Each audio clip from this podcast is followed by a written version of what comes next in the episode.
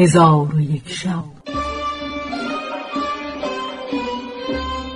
چون شب پانصد و شست و پنجم برآمد.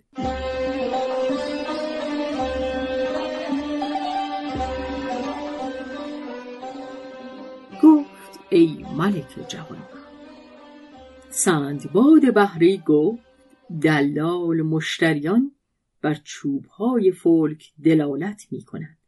بازرگانان در قیمت بگشودند و اندک اندک همی افزودند تا قیمت آن به هزار دینار رسید. آنگاه بازرگانان از افزودن باز ایستادند و شیخ به سوی من نگاه کرده گفت ای فرزند قیمت بزاعت تو در این روزها همین است اگر بدین قیمت می فروشی سیغه بخوان و قیمت بستان و اگر نمی فروشی من از برای تو نگاه دارم تا هنگامی که قیمت آن فزون شود. من گفتم ایوه شیخ فرمان تو راست. هر آنچه خواهی بکن. شیخ گفت ای فرزند این چوب ها را به هزار و یکصد دینار می فروشی یا نه؟ گفتم آری می فروشم در حال غلامان خود را گفت چوب ها برداشته به حجره بردند و مرا به خانه آورده تمامی سمن را بشمرد و همیانی حاضر کرده زرها بر آن همیان گذاشت و سر همیان را با قفل آهنین محکم کرده. کلید قفل به من سپرد. پس از چند روز به من گفت ای فرزند کاری به تو باز نمایم و خواهش من این است که خواهش من بپذیری. گفتم ایوه شیخ آن کار کدام است؟ گفت بدان که من مردیم سال خورده و مرا پسری نیست. دختری دارم نیکو شمایل و خداوند مال و جمال. همی خواهم که آن دختر به کابین تو آورم و تو در این شهر ساکن شوی. پس از آن جمیع مال خود را به تو تملیک کنم و تو را قائم مقام خود گردانم. چون من این سخن بشنیدم ساکت شدم.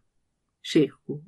ای فرزند سخن من بپذیر و خواهش من به جای آور که صلاح تو در این است. من می‌خواهم که دختر خود به تو تزویج کنم و تو را به جای فرزند گرفته جمیع مال خود به تو موهبت نمایم و هر وقت که خواهی که به شهر خود سفر کنی کس تو را من نخواهد کرد. من گفتم ای ام مهربان به خدا سوگند از بس که رنج ها برده و خطرها دیده ام مرا رأی مستقیم نمانده و شناسایی درست به کارهای خود ندارم. اکنون مرا تو به جای پدری و امر امر تو است. هرچه خواهی همان کن.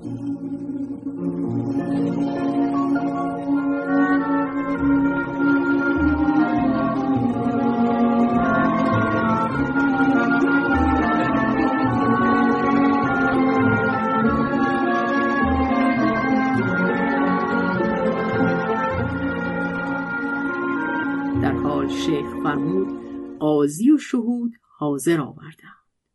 دختر خود به من تزویج کرد و ولیمه بزرگ و عیش برپا کرده مرا به هجله دختر فرستاد. او را نکوروی و بدی و جمال یافتم و بر او چیزی بسیار از زرینه و عقدهای گوهرین بود و از معادن چیزی که به هزار هزار دینار مساوی بود بر او دیدم. مرا مهر بر او بجنبید و بنیان محبت در میان ما محکم شد. مدتی با او در انبساط و نشاط بودم تا اینکه پدر او درگذشت. من دست به مال بنهادم. همه غلامان او در زیر حکم من درآمدند و بازرگانان مرا در جای او به بزرگی خیشتن بگزیدند. و چنانچه بی اجازت او کسی متاعی نمی گرفت بی اجازت من نیز کاری نمی کردم.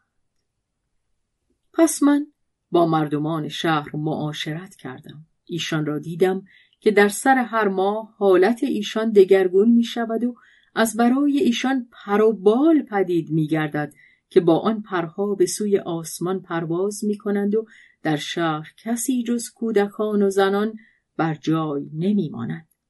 من با خود گفتم چون سر ماه نو شود از یکی از اهل شهر درخواست کنم که به هر جا روند مرا با خود ببرند. پس چون سر ماه برآمد گونه هایشان متغیر شد. من پیش یکی از ایشان رفته به او گفتم تو را به خدا سوگند می دهم که مرا با خود بردار تا تفرج کنم و با شما بازگردم. او گفت محال است که من تو را با خود بردارم. من بسی لابه کردم تا اینکه دعوت من اجابت شد. من بر او بیاویختم. مرا برداشته به هوا بپرید و چندان بر هوا بلند شد که آواز تسبیح ملک از فلک به گوش من در رسید. از این کار در عجب شدم و قدرت خدا را یاد کرده سبحان الله گفتم.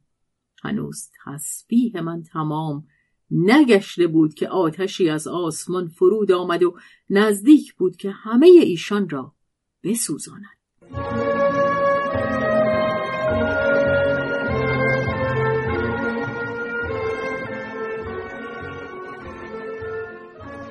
همه به یک بار به زمین فرود آمدند و مرا در کوهی بلند بیانداختند و بر من بسی خشم آوردند. مرا در همانجا گذاشته برفتند من در آن کوه ماندم و از کردار خیش پشیمان بودم و می‌گفتم سبحان الله از مصیبتی خلاص می‌شوم.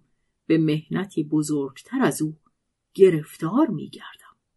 و در آن کوه حیران میگشتم و نمی‌دانستم که به کدام سوی روم. ناگاه دو پسر قمر منظر دیدم که در آن کوه همی گشتند و در دست هر کدام از ایشان قذیبی بود از زر سرخ که بر او تکیه می‌کرد. من پیش ایشان رفته سلامشان دادم. رد سلام کردند. به ایشان گفتم شما را به خدا سوگند می‌دهم. بازگویید که کیستید و کار شما در این مکان چیست. گفتند ما از بندگان خدا هستیم.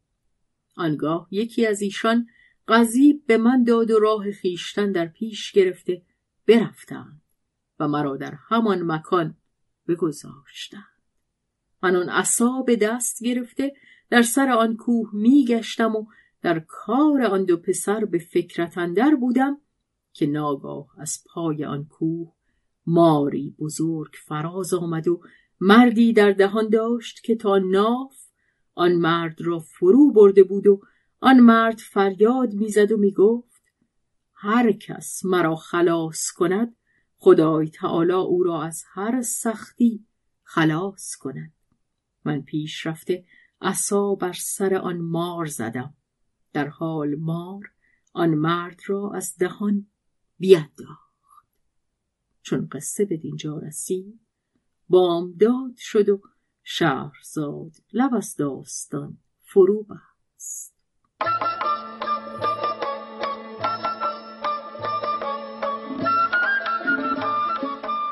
قصه گو شهرزاد فتوهی تنظیم مجتبا میرسمی